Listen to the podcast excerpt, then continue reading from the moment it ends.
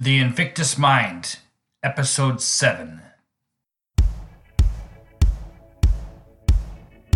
Hello, this is Mike Corbell. Each and every person is a sovereign individual, born with a spark of divinity, with unique and unlimited potential.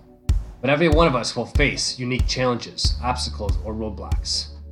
There are systems in this world that may be built against our own best interests. Governments use force to coerce and compel us. Sometimes we build systems in our very own head.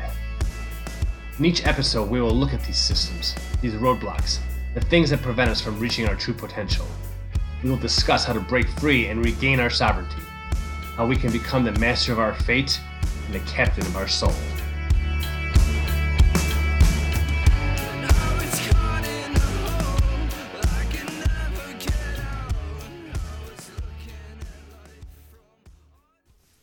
Hi everyone. My next guest is really exciting. Uh, he's the National Communications Director for the 10th Amendment Center.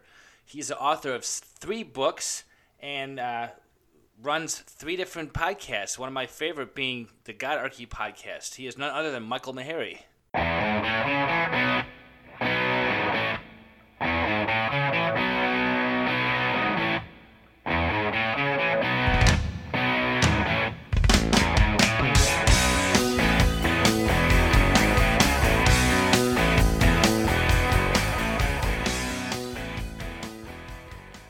How you doing, Michael? I'm doing well. How are you? Good, good. So, you know, when I saw your website, there was a lot of things on there. I didn't, I didn't know you were involved in so many activities. Yeah, I'm I'm overworked and underpaid, basically. Are we all? yeah, exactly. Yeah, that's the the nature of the quote unquote liberty movement. so you're a musician, huh? Yeah, I mean, I'm a hack musician, Okay. but I I did some Christian music back in the '90s with my ex-wife, and and uh, so I guess I could say I was a professional musician at one time. I, I play a lot of different interest, instruments. I don't really play anything particularly well, so but I do enjoy it. It's kind of my my stress relief. Okay. Okay. Did you create the music for your podcast? Uh, yes, Okay. I did. Yeah, I, I'm a former bass guitar player, and I'm I just bought a keyboard for my daughter for Christmas. My wife says that I bought it for myself. She's not wrong. You know, yeah, and there's nothing wrong with that. But then again, you know what's going to happen because this is what happened to me. She'll end up being a better musician than you are. Right. My uh, my son's actually studying music in in college right now. He's he does um, composition and he's really really talented. I'm like, way to go, kid. Well, there you So- go. So, what did you think about uh, the passing of Neil Peart? Man, you know, I'm I'm I'm not understating the fact that this is really the first celebrity death that has bothered me. Um, Neil Peart was I, I'm I'm kind of one of those people I don't really like the whole hero worship. I don't get into celebrities. I you you would very rarely find me standing in line for a uh, an autograph or something like that. But uh, if, if there was anybody that I would call a teenage hero, it was Neil Peart and the guys in Rush. I mean, they were extremely influential as a musician and uh, also as uh, uh, the lyrics. You know, it, it kind of. It was one of those things that made me think. You know, you can have substance in music, and uh, it, really has hit me. You know, it's I, part of it's that whole mortality thing. You know, you realize that you're getting old when you're the the people that you admired and listened to when you were growing up start to pass away. But uh, yeah, it was it was uh, it uh, impacted me emotionally a lot more than I really expected it to. To be honest. That's interesting. Yeah, I like Rush. I listened to a lot of Rush uh, songs. I, I I actually didn't know that uh, he was a libertarian, or at least had libertarian uh, mindset. Yeah. I think he was more more so in his early years. He the, some of the like Twenty One Twelve album was heavily influenced by Ayn Rand. Um, I think later in life he kind of described himself as a bleeding heart libertarian. So uh, I think he kind of skewed skewed over to the left in his political views. But uh, you definitely see a lot of uh, a lot of that coming through in in the lyrics. Uh, especially, I think the album Power Windows, uh, which was kind of in the heyday of my Rush fandom. I think that really was a. Uh, there's a lot of libertarian messaging, particularly the, the song "Territories," which is a, a really, really powerful anti-war song when you kind of delve into the lyrics of it. I'll have to check that out. Well, Michael, um, there's so much to talk about here. You know, I, I've been checking out your Godarchy podcast. That was kind of the twist that uh, got me intrigued, uh, intrigued by talking to you. Yeah. And then I discovered that uh, somehow you knew my brother, uh, my brother Jason. How did that come about?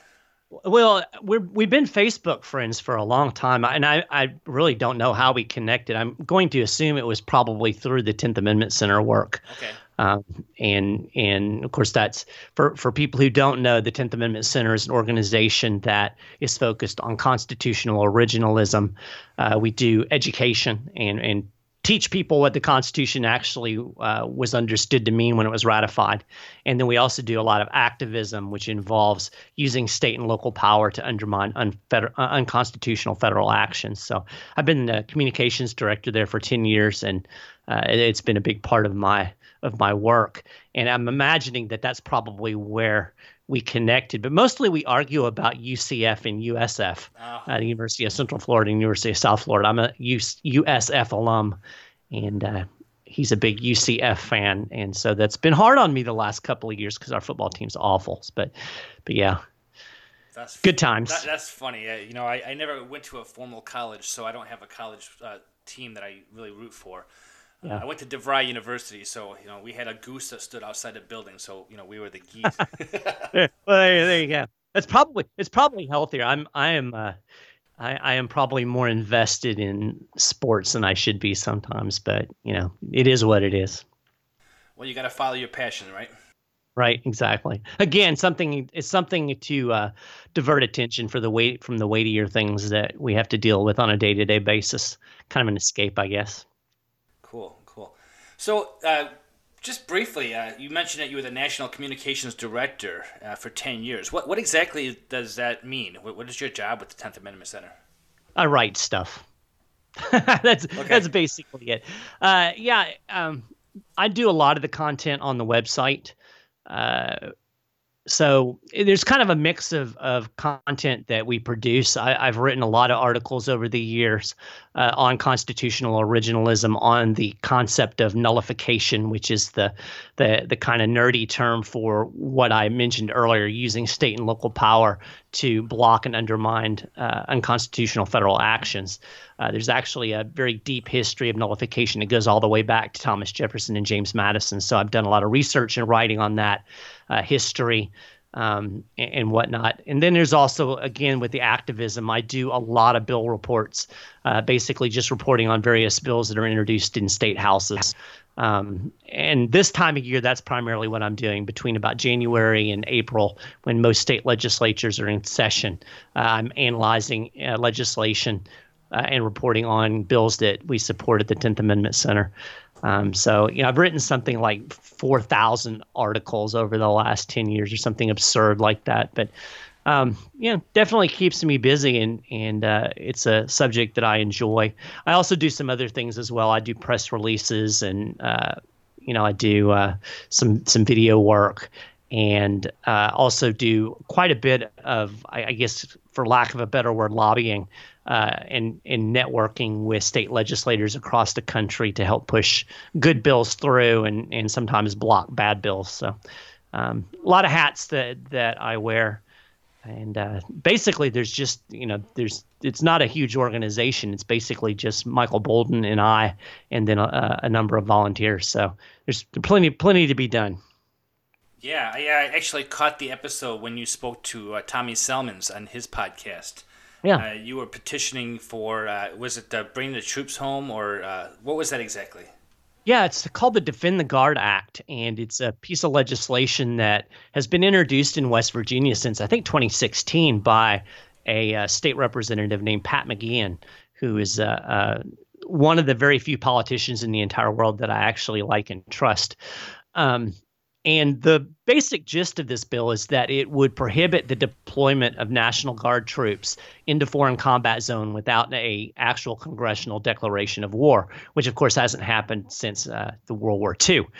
Uh, and really, what it's designed to do more than anything is to force Congress to do its job and actually uh, retake control over war powers. Then, you know, under the original Constitution, the president was only supposed to execute what the Congress authorized, and uh, basically, the Congress has passed the buck over the last 75 years and and allowed the president to unilaterally make decisions about war and peace.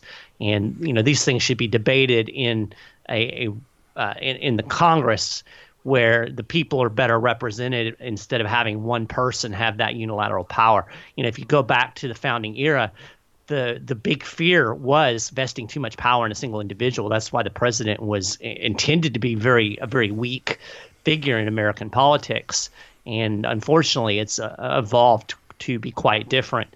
Um, you know, the the British had a great deal of experience with kings having grudges against people and then dragging the whole country off into war. And uh, that's why you don't want this power to be vested in a single person. So the Defend the Bar- Guard Act would uh, take a step toward trying to reestablish that constitutional uh, balance of power. And uh, so far, it's been introduced in four states. We're very early in the legislative session. From what I understand, there have been 12 uh, state representatives that have committed uh, to introduce the bill, and the goal is to have 20 introduced. And I think if we get to that kind of threshold of, of 10 or so, when that happens, I think it's going to be uh, something that will become national news, uh, especially given the recent events that we've seen with Iran and, and whatnot.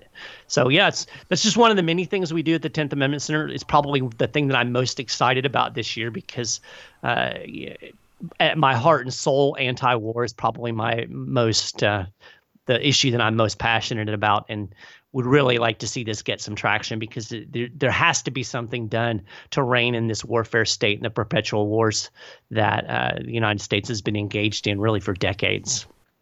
I agree, and that's probably the number one argument I have with my Republican friends.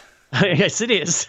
you know, because there's a, there's a fine line between whether I want to agree with the Democrats and whether I want to agree with the Republicans. But for some reason, I'm always thinking the Republicans should know better, but they just they don't.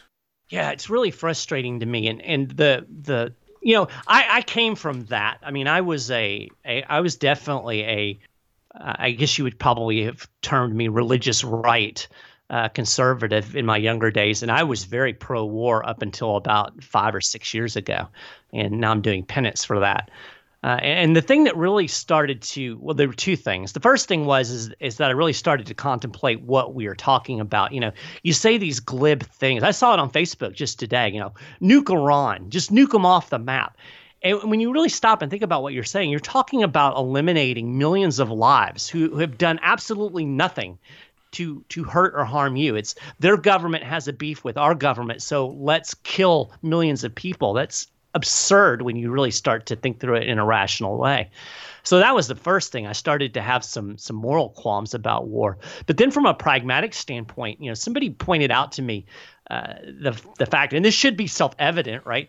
But the same horrible people that are running the domestic policy that, that, I hated are running the foreign policy too. So why would I think that they're so great at foreign policy when they're so awful at domestic policy? And uh, you know, Tom Woods is actually the person that said that to me, or I heard him say that in a speech, and I was like, oh, you know, again, duh.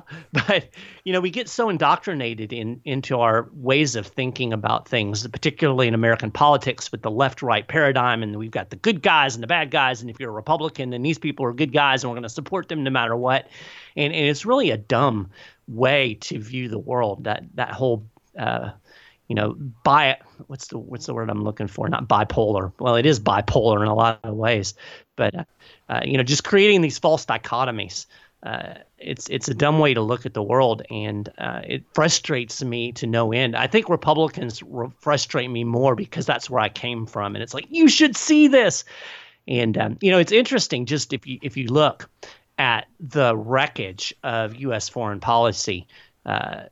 I mean, you know, since the end of the Cold War. I mean, I'm sure you could go back to the Cold War and it was a wreck then too. But you know, if you really just go back to the end of the Cold War and look at the foreign policy and what it has brought us, um, central planning doesn't work any better in foreign policy than it does in economics, uh, and and really for the same reasons. We can't fathom the unintended consequences of a given action. So you can look at somebody like Saddam Hussein and say, "Oh, this is an awful person," and he was, and you know he should be eliminated. And then you eliminate him, and then you create a power vacuum, and the next thing you know, you have ISIS. So you know, it's unintended consequences. It's it's uh, almost if if people would apply economic thinking to things like foreign policy, I think we'd be a lot better off. Well, I agree with that assessment. There's a lot of people who sit there and think that what we're doing overseas has no effect here at home, and uh, you know I'm totally uh, against that thought process. it has everything well, to do it, with. It's funny that you said that because I just did a short video for I, I do like these one minute videos for the uh, Tenth Amendment Center that we often put on Instagram. Sometimes we throw, throw them up on Twitter, and I actually talked about that today about the consequences of you know we have this this uh, kind of duality in our political thinking. We have domestic policy and we have foreign policy. And it's like they're two different things. And in reality, that they are very, very intertwined. And if you just look at war, the impact of war at home is tremendous.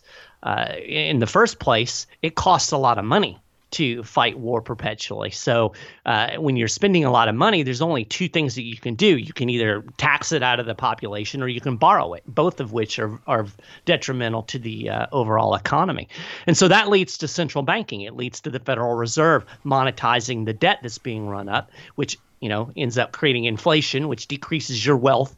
Uh, and then you know just look at things like the security state. This is a direct result of foreign policy, the uh, the spying and the uh, violation of private right privacy rights that we see in the United States that uh, Edward Snowden so uh, wonderfully revealed to us.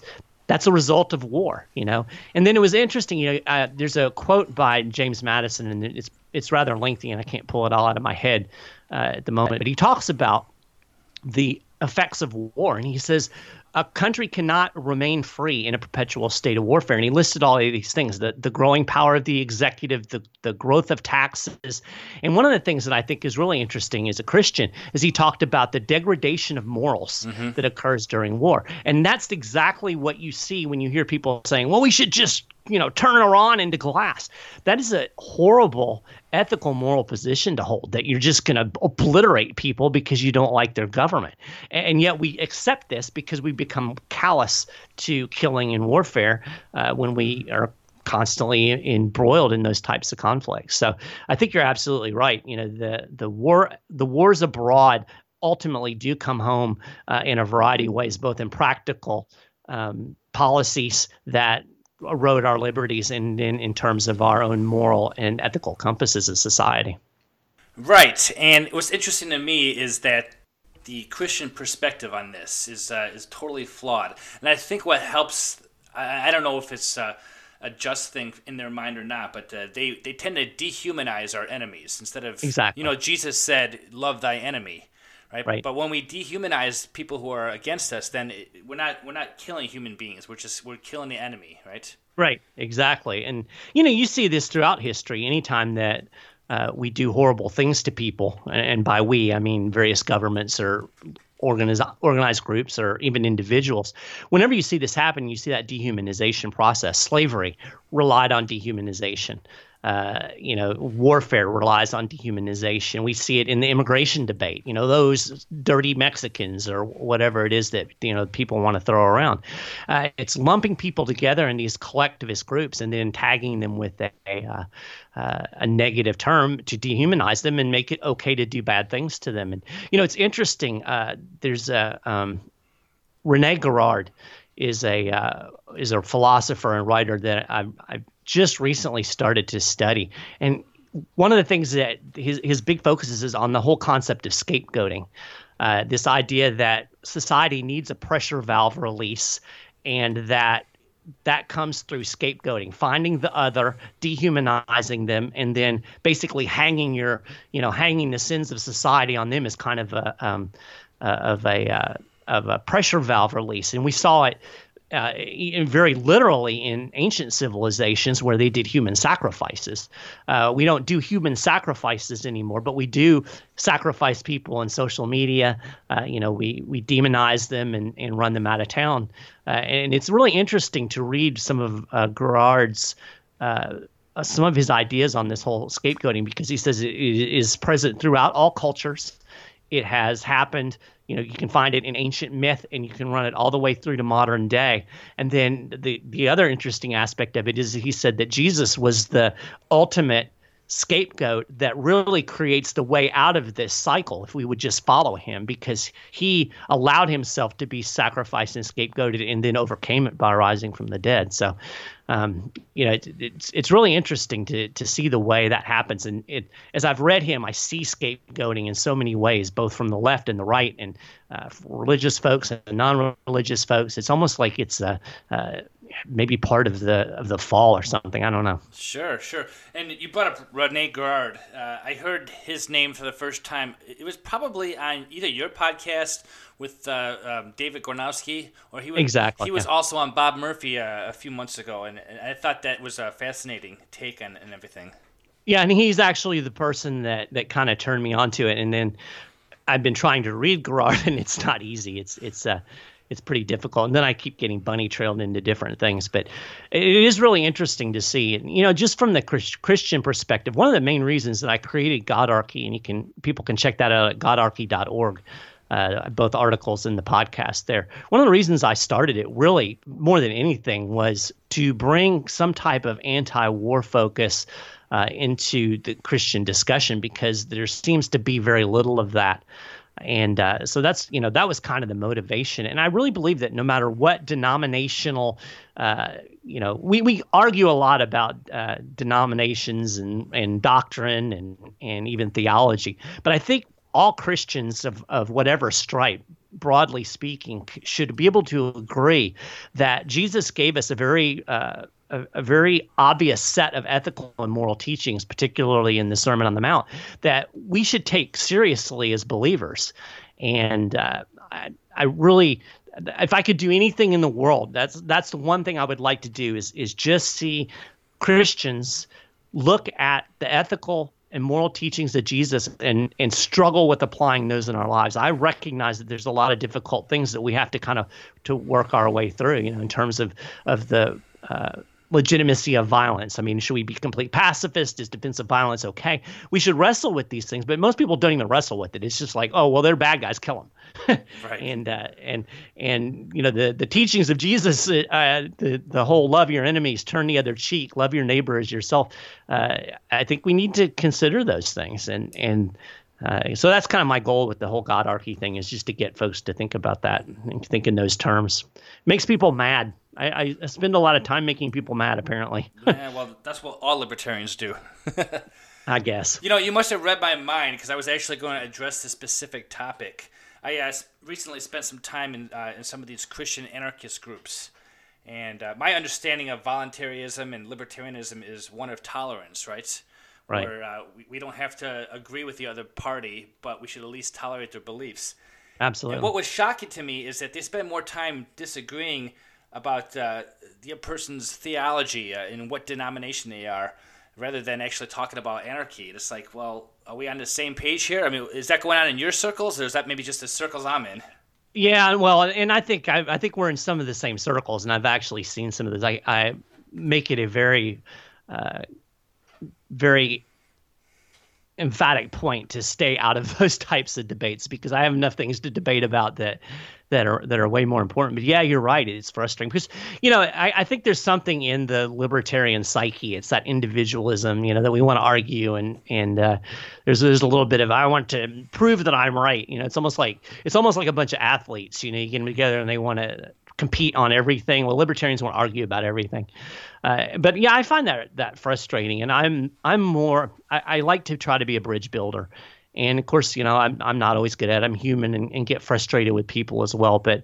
Um, I, I really think that we need to try to focus on the broad principles that we agree on and, and try to drive those forward. And, and, you know, even getting out of the, the whole religious context, just in terms of the divisions that you see in libertarianism per se. Uh, you know, there's some just horrible things said about fellow libertarians that's like, oh, uh, you know, particularly if you start getting involved in like the libertarian party politics and whatnot, it's just it just blows my mind. And I've, you know, I've got friends, I've got friends that are Cato people and friends that are Reason people and friends that are Mises people. And I think we have far more to agree with than disagree with. But for some reason, everybody wants to fight. And I've always said this is stupid because, you know, there's only about 45 of us. So dividing into 15 camps and fighting is really counterproductive. Right. Um, so yeah, I, I, find that same frustration, and I've actually seen some of those threads that you're talking about, and I, I just don't think it's constructive. Um, and when it comes to theology, I have a very hardcore policy of not arguing uh, theology with people. Um, and even like you know, tr- you, you'll have on the Godarchy page, I'll get trolled by atheists sometimes, and I'll flat out tell them, look, I, I'm going to respect your disbelief. You respect my belief let's find some things to get along with. If you really have questions that you want to ask me, I'll be happy to answer and discuss outside of a, of a public forum. But to try to argue somebody into uh, a faith or a belief system is, I think, counterproductive. And, you know, I, I believe that the Holy Spirit works in our hearts and we all have to work out our salvation. And, you know, in, in terms of theology, I'm not going to try to argue you into belief. Uh, in either in God as as a broad picture or into some theological framework because first off it's not my job. Uh, second off i'm not all that certain that i'm right. And and third off you know it, it's it just creates antagonism. You and i could i'm sure that we could find some things on on theology to debate. What point is that? You're not going to change my mind. I'm not going to change your mind. Uh, so let's focus on building bridges and working together to make the world a better place well, I really agree with that, uh, especially on social media when you're limited by only texting and, and, and, exactly. memes. I've actually challenged some of them to uh, have an open discussion on in, in, this kind of format on a podcast, but right because the way I figure with a podcast, if you have an opinion, people can either choose to look, listen to you or not, and uh, they have to do more work to actually discredit you or fight back or whatever they want to do. Yeah, I've actually tried to do that with the Godarchy podcast. I've done a, a several episodes with I, I, did one with an atheist, and, and I've called these fireside chats. So I've had a fireside chat with an atheist. I've had a fireside chat with a Muslim, which was absolutely fascinating to me, not knowing a whole lot about Islam. Uh, you know, I was I was not shocked to learn that all Muslims don't think the same thing. you know, uh, but when you talk, when you get out there in social media world, you know, all the Muslims want to dot dot dot. That's just absurd. Uh, and uh, I had another fireside chat. I can't remember what it, which what it was, but um, but yeah, you know, I think it's important to to build those bridges, and as as people that you know working in society, we're trying to we're trying to make the world more free. We're trying to promote individual liberty. Uh, let's cooperate on that. I will cooperate with anybody in the world that that agrees on those basic fundamentals, uh, no matter what their religious stripes might happen to be. You know, I'll I'll hang out with a Muslim if they believe in freedom. Uh, I think it's silly to to again. There's only about 45 of us, so uh, I'm not gonna you know say you two can't be here because you don't believe X. I just I don't have time for that. It's counterproductive. And you know, interestingly, uh, we take the same approach at the Tenth Amendment Center from on political activism, which surprises a lot of people. I work with people on the left and right on a daily basis. I work with some hardcore leftists sometimes on uh, issues like surveillance. Uh, because they're the ones that are out there doing the work. And we may disagree with 45 policy areas, but if we can actually get together and and work together to limit surveillance, we're going to do it because it, it makes the world better for, for all of us all the way around. And, and interestingly, a lot of times you have opportunities to talk about broader issues of liberty when you're working with people and, and earning their respect um, instead of attacking them and saying, well, I'm not working with you because, you know, I can't work with you on surveillance because we disagree on economics. Well, that's dumb. so, right. Yeah. So, are you familiar with uh, Larry Sharpe? I am familiar with Larry Sharpe. I, I uh, had the opportunity to meet him, uh, I guess, about a year ago, briefly. Uh, I haven't really followed him closely, but uh, I think he's done some really good work in terms of, of doing some of this kind of bridge building and uh, and and creating a viable libertarian presence in a difficult state in New York. That's that's something right there.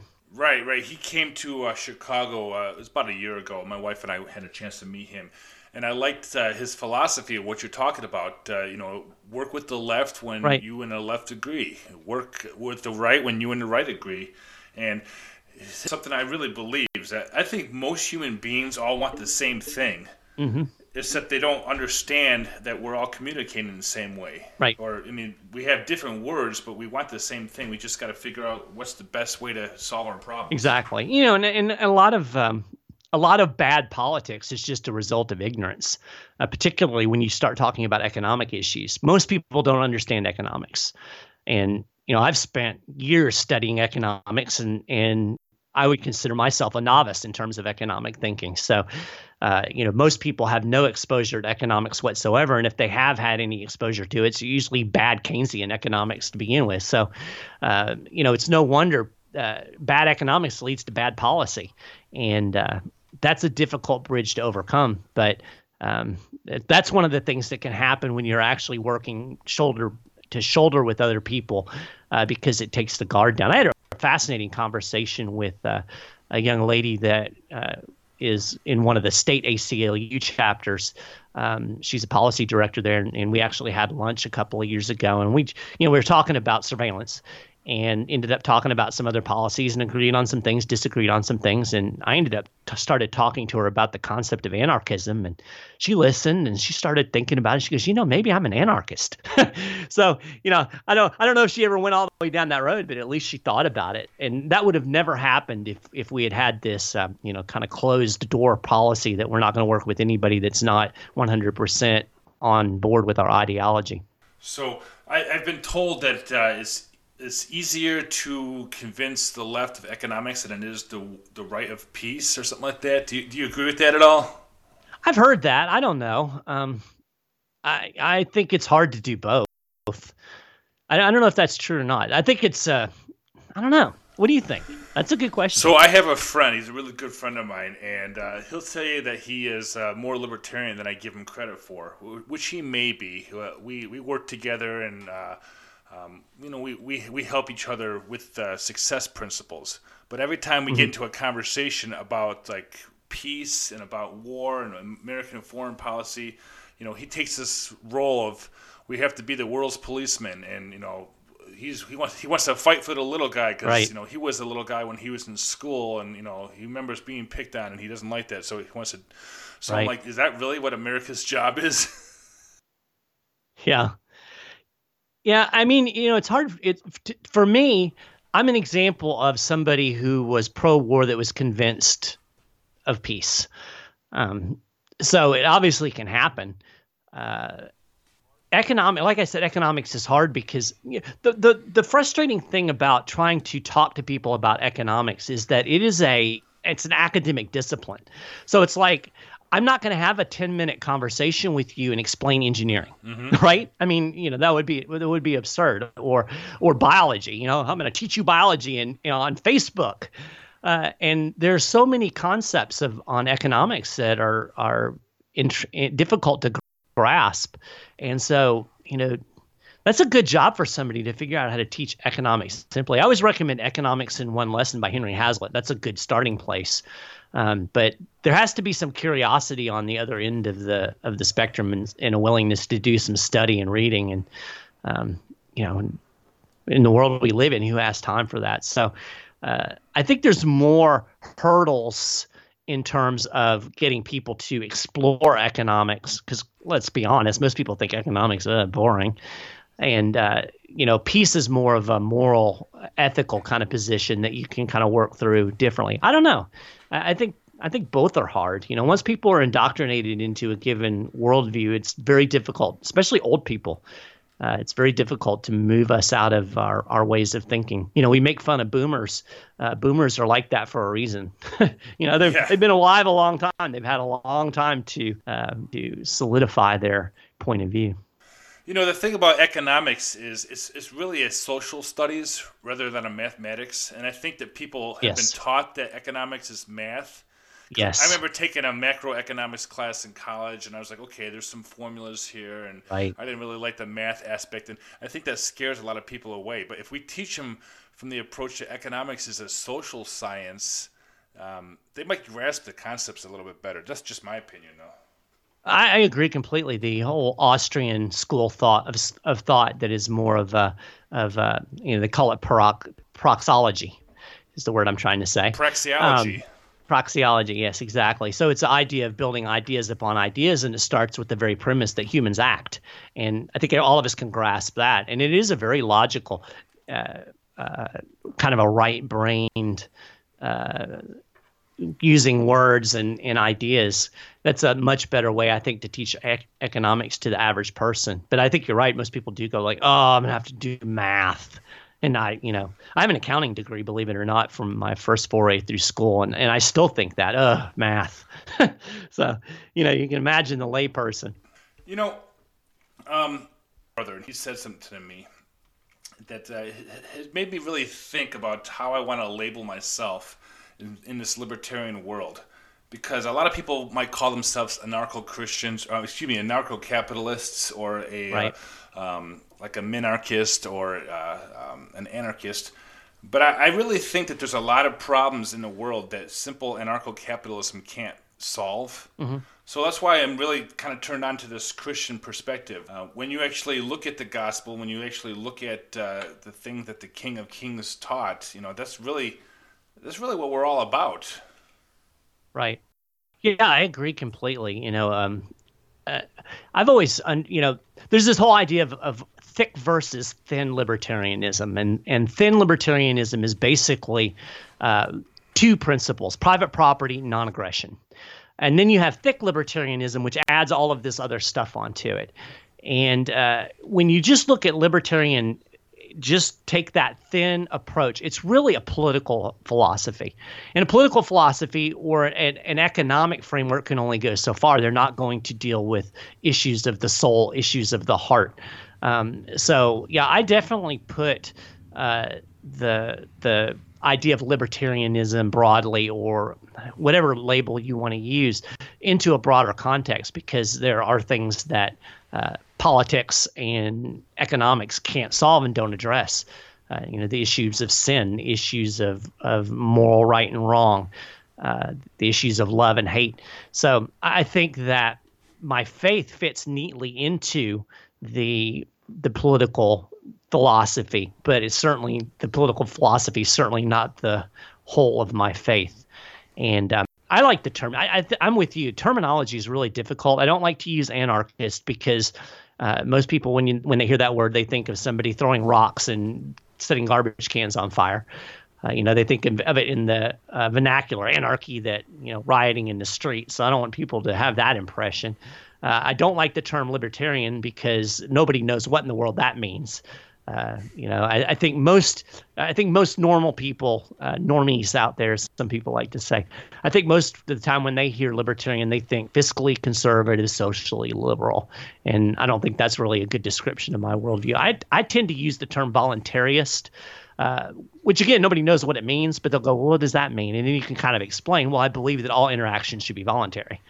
And uh, and that's something that, that most people grasp. And i think that's one of those fundamental things. Like you said people generally want the same things out of lives. They, they want to they want to basically be left alone to live their lives find their loves make their fortune love their children build their families. I think that's what most people want. I think most people can wrap their head around like around the fact like yeah probably would be a good idea to have a world where we don't hit each other and make try to make each other do things. So I like to start with that kind of very basic premise, which you know happens to be very much like the uh, the uh, Christian teaching of love your neighbor as yourself. Right. I mean, don't hurt me, don't take my stuff. We learn when we're uh, in first grade. Right, exactly. And then it becomes don't hurt me, don't take my stuff unless I want to make you be engaged in my political program. and then it's okay to hit you. Right, exactly. or throw you from a helicopter. Yeah, uh, yeah. I hate that meme. so, uh, very interesting. So, uh, you have a uh, uh, three books that you've published already, right? And uh, a bunch of uh, ebooks. That is correct. So, I have um, my main big book is called uh, Our Last Hope Rediscovering the Lost Path to Liberty. And basically, it's the philosophical, moral, and constitutional argument for this idea of state nullification. Uh, and I explained that earlier, basically using state and local power to undermine federal authority. This is something that's rooted in the constitutional structure uh, of, of America. And so I lay that case out in very deep detail in the book, uh, starting all the way back with Thomas Jefferson and James Madison, and, and then going through to the present and, and practical applications today.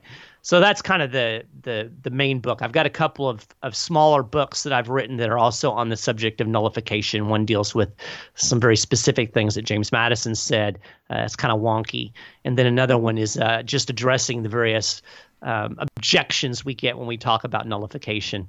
Um, so that I've got that. I've got some ebooks. I've done some some work on uh, compiling some of Thomas Jefferson's uh, and James Madison's correspondence surrounding nullification. I have a ebook called The Power of No, which you can download for free at my website, michaelmaharrey.com, just by giving me your email. Uh, and, and that's basically a uh, condensed version of the big book. And uh, I'm about to release a new book called uh, Constitution, the Owner's Manual, which is uh, going to go through the various clauses of the Constitution and explain what they meant and how they were understood uh, at ratification. So things like the General Welfare Clause, uh, the Necessary and Proper Clause. What is the proper distribution of war powers? So anybody who's interested in uh, those type of constitutional issues and that type of history will find that fascinating. If you don't care about those things, you'll be bored to death. So, um, but that's been you know that's been the bulk of my work through the Tenth Amendment Center for for the last decade. Uh, I have on my agenda next actually to do a Godarchy book and to try to uh, create a cohesive and uh, logical um, argument and apologetic, I guess, for the the concept of Christian anarchy. So that's that's next on the agenda once I kind of get through the uh, the current legislative session and have a little bit of time. Probably start working on on that over the summer.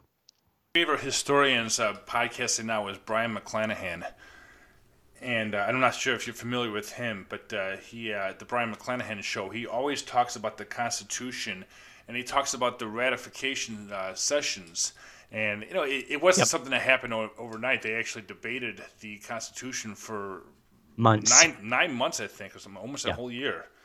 And what's what's interesting, and that's just the nature of big government, is that people will interpret the, the words of the Constitution one way, but when you think about the intent of the writers, it's often a very different thing. Yeah, absolutely. And uh, Brion is actually, I would consider him to be one of my mentors um, in in terms of helping me to really learn the Constitution earlier on when I was starting. He was he was one of the people I could go to and say, "What do I read on this?" Uh, him and, and Kevin Gutzman is also a, a, really really fine constitutional scholar uh, that has had uh, a lot of influence on my thinking. But yeah, you're absolutely right. And, But you know, it's not as complicated. It's it's more complicated than some people want to make it, but it's not as compl- complicated as others want to make it. So I, I by that I mean that you can't just read the words of the Constitution and understand it. You know, people say, "Well, you just read the words," because words had some different meanings and different nuances in 1780 and 1790 than they do uh, in 2020. So it's important to understand the legal framework that the Constitution was written within, and and what these various clauses meant in legal terms, and what these words even meant at that time. But it's easy relatively to find that out because we have very good records of the ratification debate. So you can actually read them and see what they said. So we can see what they said about the general welfare clause. We don't have to guess what general welfare means. It's it's laid out in these debates.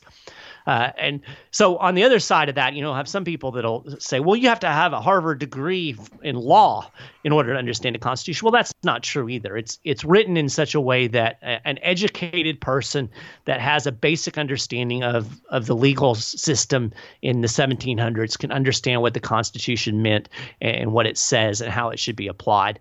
Uh, I'll just give you a hint. It's nothing like the way it's understood and applied today. It was a very limiting document, uh, giving the federal government very, very limited powers. You can simply read Federalist 45. James Madison laid it out. He said the powers delegated to the federal government uh, by the Constitution are few and defined, and those which remain with the state and people are numerous and indefinite. Uh, we flipped that on its head. Today, we have a constitution that basically has given Washington, D.C. numerous and indefinite powers, and the powers of the states are few and defined.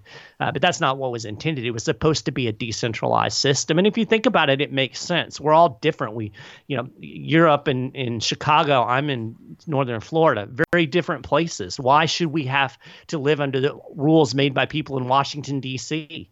Uh, you know, people balk at the idea of economic monopoly. They would throw a fit if I said, well, today we're going to have one grocery store chain for the entire country. You have to go to Walmart to get your groceries. They'd be like, oh, that's an awful idea, you know, because they know that prices would go up, service would go down with no competition. The same thing is true of government.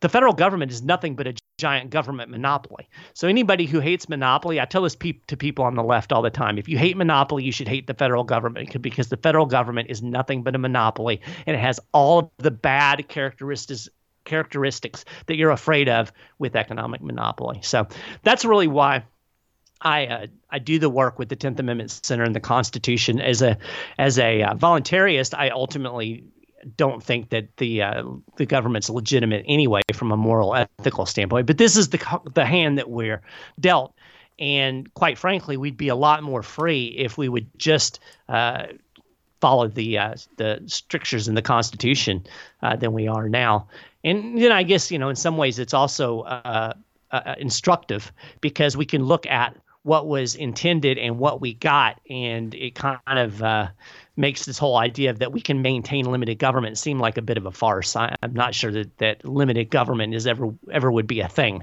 because once people have power, they're going to use it and then expand it because it's to their benefit. So there's two camps of thought here. Uh, I hear some people tell me that the Constitution was divinely inspired. And then I hear sides uh, from people like uh, Lysander Spooner, who said that uh, the Constitution either gave us the government we have or was powerless to stop it. So, wh- what side of the uh, uh, spectrum would you f- say you're, you're on?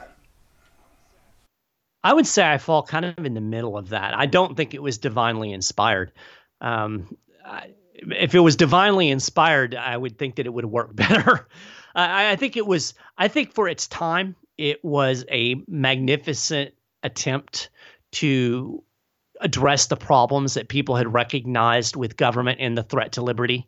Uh, the British system was very much uh, what you would call a living, breathing constitution the England had a constitution, but it was basically formulated by the parliament and the courts and could be changed. So the idea was that there was a constitution, but the government could change the terms of that, you know, if they got enough votes and, and went through the proper processes the uh, Americans recognized that this didn't quite work because they saw their liberties and rights trampled upon. So they said, okay, here's what we'll do. We'll actually make it the other way. We'll write down the, the powers that the government have. We're going to say that they can't go beyond these powers.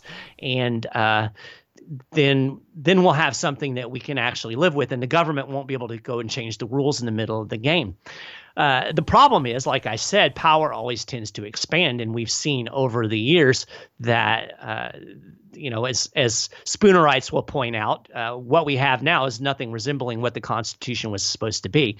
But I don't go as far as as Spooner because I lay a lot of the blame at, uh, you know, words on parchment are words on parchment. It's just like a contract. If you and I enter into a contract and we agree to something, uh, if one of us violates the provisions and there's nothing out there that can enforce that contract, well, it's basically useless. Uh, there was a process to enforce the Constitution. It was a check and balance of powers, and that was the power of the states. Unfortunately, we have been brainwashed into thinking the states are basically just subdivisions of the federal government. So nobody wants to use the power of the states anymore. Um, and and so maybe that was a fatal flaw that they didn't make that more uh, express. But we can still use that power. That's what we're doing at the Tenth Amendment Center. You know, we talked about the Defend the Guard bill earlier in the show. That's a way that states can take action to say, look, you're not using our National Guard troops for your wars unless you declare war like the Constitution says. So there are things that we can do. The problem is that uh, that Americans have failed to do it. And you know, maybe that's a function of the fact that most people, when they get into the political process, don't really want limited government. You know, they say they want limited government when the other guy is in charge, but when their guy is in charge, they want the government to do stuff for them. And um, that's a human nature problem that I don't know that can can ever be overcome. I've seen it so vividly, you know, uh, having worked at the 10th Amendment Center under the Obama administration, and now people that were our diehard supporters hate us because we criticize Trump. Uh, well, Trump's doing a lot of the same things that Obama did. And if it was wrong when Obama did it, it's wrong when Trump does it. But for some reason, there's these blinders, and it's like, well, this is our guy, and he's doing things that are good for us, and he's making America great again. And so there we can push aside these stupid constitutional bounds. They're just standing in his way. Well, okay, fine, but you're not going to have those constitutional bounds when the next guy comes along, which, you know, who knows? It might be Bernie Sanders or AOC for goodness sake. So, I, my position is keep the keep those fences in place. Don't give anybody any power, and uh, we, we would all much be much better off. But unfortunately, I'm a minority thinker when when you get involved in politics. Like I said, most people most people are interested in policies and things that they want. So, there you go. Right. Exactly. and it's. Uh, we're left with two options, right? We're the reds and the blues. It's like going into the grocery store trying to buy cereal, and there's only uh, there's only Wheaties and, and Raisin Bran, and I don't like either one of them. So right, exactly. Or yeah, you, you can have all bran or or shredded wheat with no sugar. That's that's the choice that we get. Exactly, exactly. Well, very cool, Michael. Uh, it's uh, it's been a pleasure talking to you. I think we will probably just wrap it up here. Yeah. I've checked out the website a little bit. Uh, I'm a big uh, secessionist, so uh, I hope that one day that we can actually solve the problem by letting a couple of these states figure out that they can manage their own peaceful peaceful divorce. Exactly. And and you know i mean if you want to talk about the constitutional system so say no matter what these historians or or modern legal scholars tell you secession was built into the system. If if you have a system where you as a state because the pro, the premier political society in the United States is the state. That is the political. And when we say state, we're not talking about the geographic boundary. We're talking about the people of that state. That was intended to be the premier political society. Well, if a political society can agree to join a union, as in their sovereign capacity as the political entity, then by golly, they can agree to get out of it. Uh, this notion that the union was supposed to be, you know, never ending and that it's one nation and it can't be divided is is uh, quite frankly, a bunch of bunk. Uh, unfortunately, we have this mentality that you know, thank you Abraham Lincoln in the Civil War, that you, if you leave, we're going to shoot you. So that's a problem. But I think there's a lot more. Um, I think there's a lot more openness to secession now than than ever before. I couldn't talk about it five years ago without you know being labeled a relate, racist hater, and now at least you can have the discussion. I'm comfortable talking about secession and not being labeled an extremist because I pe- think people are starting to realize that. Uh, there, there's such a gulf between some of these various regions that we would be better off just to agree to disagree and go our own separate ways and uh, you know conduct trade with each other and and uh, live happily ever after. So I'm with you. I think I think ultimately my my political goal in practical politics is decentralization.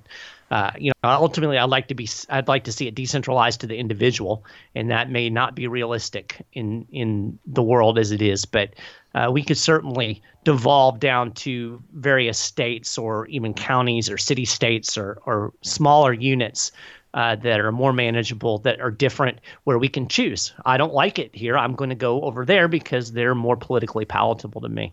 So I'm 110%, which isn't a thing. But if it was, I would be 110% on board with uh, with what you say as far as secession goes. You want to go hang out with people who think like you, but uh, you can't have 350 million people think like you. So no, no, I can't even get two people to think like me most of the time. So well, very cool. Well, I, uh, I, like I said, I appreciate the conversation. Uh, I'm definitely going to be checking out uh, uh, some of your other podcasts. You know, I uh, we want to check out some of your other ones that you have. Uh, it's your dime with SchiffGold. Are you still doing that one? Yeah, I didn't even mention that. That's so. That's where I make my money they they pay me.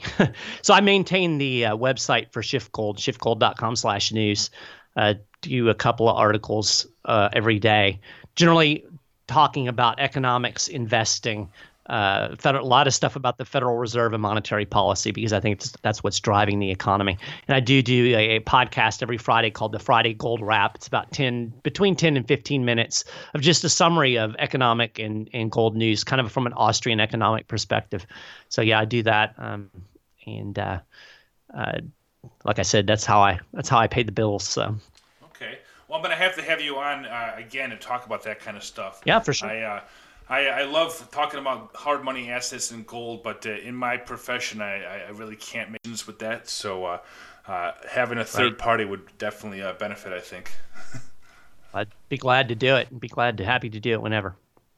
All right. Well, you have a good weekend, sir. And uh, like I said, I appreciate it, and hopefully uh, we can get more people on side of of liberty and freedom. Amen. Thanks for having me on. I appreciate it. You're welcome. Take care. Peace. I want to thank Michael Maharrey for coming on the program today. I also want to thank you all for listening. I hope we can each one of us find a way to build bridges in our lives and work together to promote liberty. Please subscribe to the Invictus Mind on your favorite podcast player like iTunes, Stitcher, and Spotify. Come back next week for another exciting episode. Have a great day.